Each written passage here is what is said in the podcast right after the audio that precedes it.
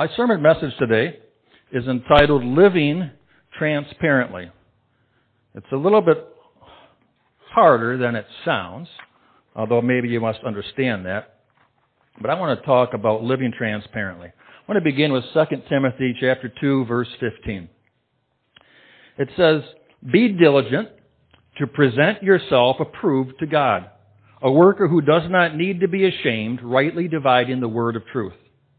Listen, no one, including God, expects us to be perfect. We are all going to make mistakes. I'll be the first one to admit it that I do. That's how we mature and grow. By admitting our mistakes and by learning from them. Through God's grace, we continue on a path of becoming more like Jesus in life as we live transparently before God. Yet the thing that trips up more people than anything is not just uh, committed sins, but pride that prevents people from admitting sins in order to be forgiven and redeemed and allow God to mold us for His purpose. You see, if I go to God and know God can forgive me anything, I know He can redeem me from anything, if I don't tell Him what's wrong, there's nothing I'm giving God to work with. And so we need to get to the place where we're willing to be transparent, number one, before God, so God can heal us and change us and redeem us for His purpose. Amen? There are some great spiritual truths regarding how we are to respond to our sins or to our shortcomings so that we can present ourselves approved to God. If we merely follow these godly steps and rightly divide the word of truth, as the scripture tells us, we have no need to be ashamed. See, to go be blameless before God and to not be ashamed, it does not mean you have to be perfect. All of us are going to make mistakes. But what we do need to go is to go before God and admit when we've done something wrong. And all of us do. The Bible tells us that all have sinned and all fall short of the glory of God. Okay, that's why we need Jesus. In short, there is no path to holiness, even when we mess up, as long as long as we follow the steps that God has given us to return to right standing with Him. And so I want to begin with a couple of steps, and I believe that have not have always been fully taught. First of all, 1 John 1 9 says this. It's a promise from God and one of the greatest promises from God. If we confess our sins, He is faithful and just to forgive us our sins and to cleanse us from all unrighteousness. Now it doesn't say if you have sins and you confess. God already understands that we all have sinned. We all sin because we have a sinful nature. But He says if we confess our sins to Him, He is faithful and just to forgive us of our sins and to cleanse us from guilt and shame and impure thoughts and all unrighteousness. So first we must acknowledge that we all sin in word or thought or deed. No human being is immune. So naturally, if we all sin, we all should admit that we've messed up and confess our sins willingly and continually to God. That's why in our services we often have a time of reflection or a song of reflection where God might be still working on our hearts through the message, and in that reflection we just say, God, forgive me, I've messed up. And guess what God says? You're forgiven. As far as the east is from the west, I've removed your sin from you. But we need to be continually examining ourselves and going before God. The great truth here is that God promises that if we confess our sins to Him, take ownership of our shortcomings without excuses, then He will forgive us and cleanse our minds and hearts from all unrighteousness. How many people like when you just, you're all dirty and grimy, you take a shower or bath, you come out sparkling clean? That's what confession is. It's not a, it's not a time where God's going to shame us or condemn us or you should have done, you, you should have known better. It's, God, I'm clean because God has forgiven me. That's what repentance and confession is all about. This is His amazing grace. He knows that we will sin. And so He expects us to admit our sin and come to Him to be forgiven and cleansed. However, the enemy of our soul, the devil, does not want you to be freed from the condemnation of your sin. And so some things will rise up and tell you, don't confess your sin. One of those things is pride, which tells you not to admit your sin because it makes you weak. Have you ever heard that voice before? Don't it, whether you've listened to it or not, don't admit your sin. Don't admit your wrongdoing because it makes you weak. Guess what? That voice is not from God. It's from the enemy. and He speaks it to all of us, whether you listen to it or not. Also, there is fear that also rises and prevents you from admitting, admitting sin, telling that, telling you that if you admit sin, you will be judged. You'll be judged by God and you'll be judged by others, so don't admit that you did anything wrong. That's a voice from the enemy. It comes to all of us, whether you listen to it or not. But the first step to growing and learning and progressing on our path to be approved to God is simply coming to Him with an open heart, living transparently, and confessing our sin. Again, God already knows we sin. He says we're going to sin. And so He expects us to come to Him and admit our sin. And when we don't, then God knows something, something's wrong. So we should be willingly coming continually to God. We confess our sins to God to be forgiven. And we all need to be forgiven continually. However, I want to state this. This is only the first step. And if we don't proceed to the next step, we remain stunted in our growth and we fall into the habit of repeating the same sin over and over and over. Why is it that Christians, and I'll put myself in the same thing, I'm not preaching to you, I'm preaching to me every time I'm up here. Why is it that sometimes we, we repeat the same sin over and over and over? Why can't we get a breakthrough on that? It's because we don't always follow the second step, which is not always taught in the church with in, in, in cooperation with this first verse. You see, sometimes we may even fall into the false trap of assuming that I can just keep asking God for forgiveness so it's not urgent that I stop sinning. It's another voice from the enemy. Don't worry about it. Just ask for forgiveness. God will forgive you. That's all over the media today. You can do whatever you want because God will forgive you. It's not what the Bible says. Yes, He will forgive us, but we need, when we, when we repent, we need to change and ask God for help to change. All sin separates us from God. It wounds our soul and it hardens our heart. But sin also affects our ability to hear from God, to respond to the Holy Spirit's promptings, and to stand in faith to pray. And so if I've sinned and I've, and I've not dealt with that, then I have a hard time going to God and asking for something because my sin condemns me.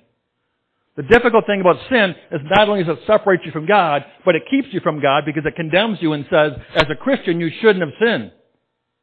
And so that condemnation of the sin keeps you from going to the very one who can forgive you of your sin.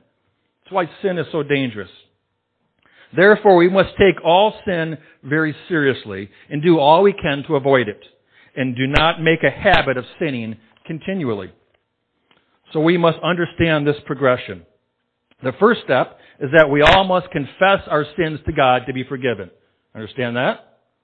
The second step is overlooked far too often by people who wonder why their faith is not stronger than it currently is. Here's the second step. It's in James 5, verse 16. It says, Confess your trespasses to one another and pray for one another that you may be healed. The effective fervent prayer of a righteous man avails much. Here's the second step of this truth. We confess our sins to God to be forgiven, but we confess our sins to one another when we've sinned against them to be healed. So therefore you have many people who are forgiven but not healed, and so they continue to operate in that same sin or that same stronghold, that same temptation over and over again. We need to confess our sins to one another if we've sinned against them in order to be healed. Too often we stop merely at confessing our sins to God but failed to confess our sins to one another when we sin against them. When we sin against others in word or thought or action, we are commanded to confess our sins to our Christian brothers and sisters. And likewise, when someone acknowledges their sin and confesses it to us, we are to forgive them and pray for them so that they can be healed. We've been given the opportunity, the ministry of reconciliation. When people confess their sins to us, we are to forgive them. Why is there so much sin in the body of Christ and in the lives of Christians today? It's because we stop short of confessing our sins to each other when we have wronged each other. And instead people say, well, I've already confessed it to God. I don't need to make it right with this person. Wrong. It's hard but if we truly love each other like we love ourselves, then we will go the extra step to make it right. Like I said, I have made many mistakes here. I will make many more mistakes. When we go to one another, we have to forgive them and we have to admit it with one another. That's how the body of Christ functions. We are a body. We go to God to be forgiven. We go to one another to be healed. And our body desires to be healed so that we can fulfill God's purpose in this world. Amen? Whether it's pride or fear or doubt or shame or ignorance, our biggest challenge in life is not another political party. Our biggest challenge is not another person.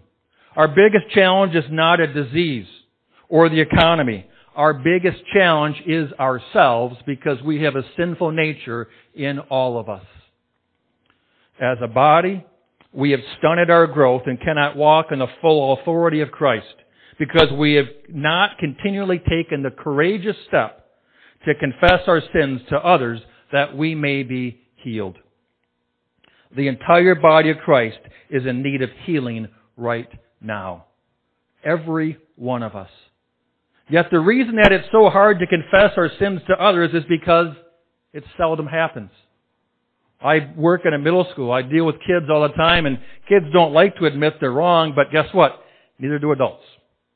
Right? We have pride, we have fear, whatever it is, it doesn't matter. But unless we admit it, we can't be healed, we can't be forgiven. And so God's is calling all of us to live transparently so He can heal us and redeem us for His purpose. Think about it.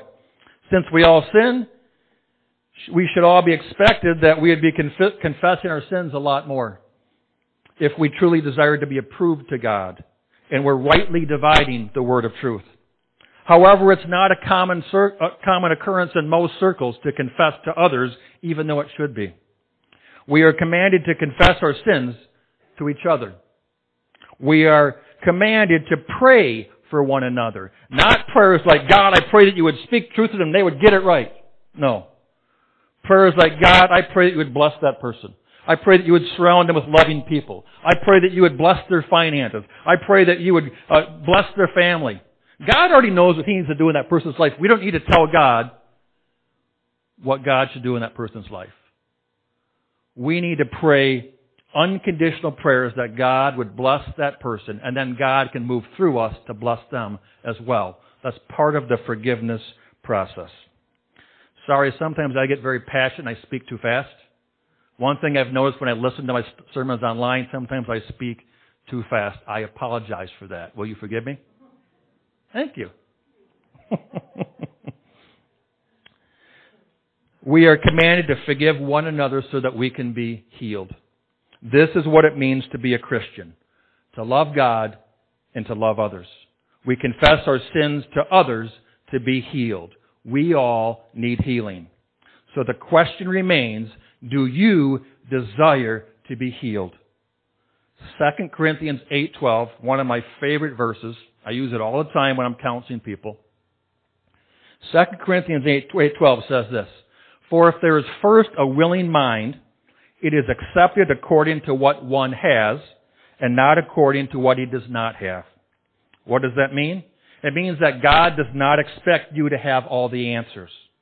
It doesn't matter if you don't know why you sinned.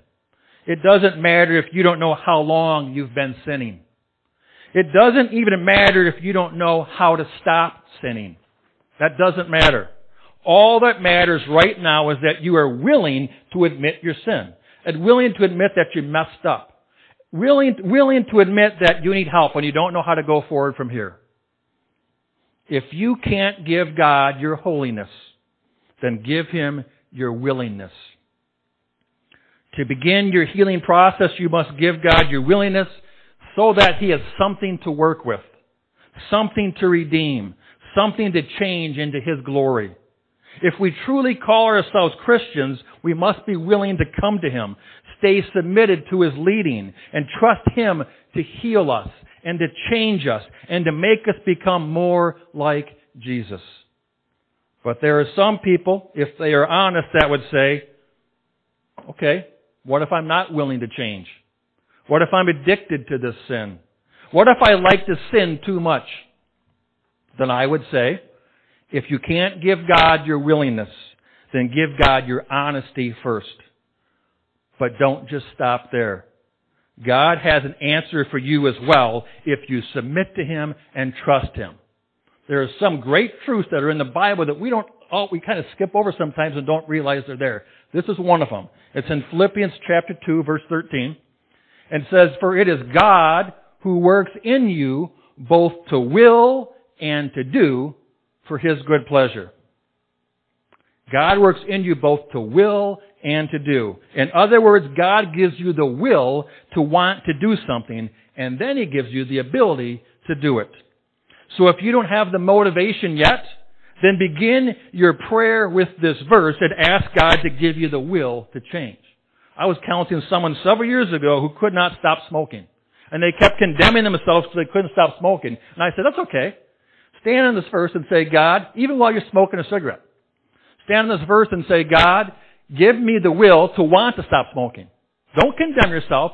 Eventually God gave that person the will, and eventually that person, God gave that person the ability to stop smoking. Too many times we stand in condemnation because we don't want to do it, but this verse says, God will give me the will first, so I'm going to ask for the will. I'm going to ask for God to make sin be such a bad taste in my mouth that I don't want to do it. Then I can continue on the next steps to get help from God. Ask the Holy Spirit to convict you of your sin and cause you to turn to God for help. Ask God to make sin be that bad taste in your mouth so that you have the need, needed desire to stop sinning, to stop justifying your behavior, and to confess your sins to God to be forgiven. Then fully commit yourself to the body of Christ so that we can all heal together. This church is not made of a bunch of, a bunch of perfect people. It's a bunch of people who sin because we have a sinful nature, but we submit to God and to one another so that we can be healed and be the power of, the, of Jesus in this earth. We learn together. We advance the kingdom of God in the earth today. How do we do this? The answer is right here in the next verse. Get ready for it because it's hard. Philippians 2 verse 14. What's that? That's not hard. That is hard, right? Remember, God gives you the will to do, but then here's how to do it. Do all things without complaining and disputing. I mess up on this. Right?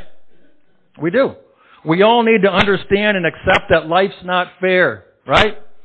Get over it. You ever heard that before? What my dad used to say was, suck it up, buttercup. You know, life's not fair.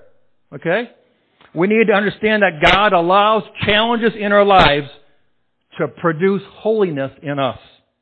And when we get to the place where we're not complaining and not disputing and not whining and not standing in offense, then we come to the place where we say, the world cannot touch me. I fully trust in God and I'm, I am committed to serving Him and others. This is the goal that God has for all of us because it fulfills two great commandments. To love God with all your heart, soul, mind, and strength, and to love others as yourself. But you can only get to this place if you submit to God in all things, refusing to let the enemy get a hook into you. And you will find that very, very few people are able to do this consistently. This is why this next verse is so true. Because if you refuse to complain and argue and dispute, then you will stand out from the world. Right? There's a lot of complaining going all over the world and on the news and social media. But if you do this by the power of God, you're going to stand out from the world. So let's look at the next verse that you may become blameless and harmless, children of God without fault in the midst of a crooked and perverse generation. Here we go. Among whom you shine as lights in the world. Everybody talks about being a light. But the truth is that there are more microphones than lights. Lights don't make sound. They just allow, allow the power to flow through them to shine their light in the darkness. The way that we become that contrast, that light in the darkness, is to refuse to complain, dispute, argue, but rather instead just use our energy to trust God and submit to Him. If you want to complain to anybody, go into your quiet room and complain to God. God's big enough to handle your anger. He gave you that anger to let you know if your needs have not been met. But let's stop complaining in society. I'm speaking to myself as well. Let's trust God so that we can become that contrast, so that we can be a light that this world needs right now. Amen? God is the power that works through us to bring healing and peace and love to others. Look around you. Darkness is trying to encroach on all sides. God needs a few more lights in this world to shine for Him. Can He count on you? Heavenly Father, we thank you for your word. We thank you for the truth in your word. And even when it's hard to hear God, we know it's from you that you bring it to us to change us, to make us more like you. God, I repent for the times that I have messed up, that I have blown it in word and thought and deed. I repent for the times that I have messed up in trying to lead this church. God, forgive all of us as we come to you, living transparently before you.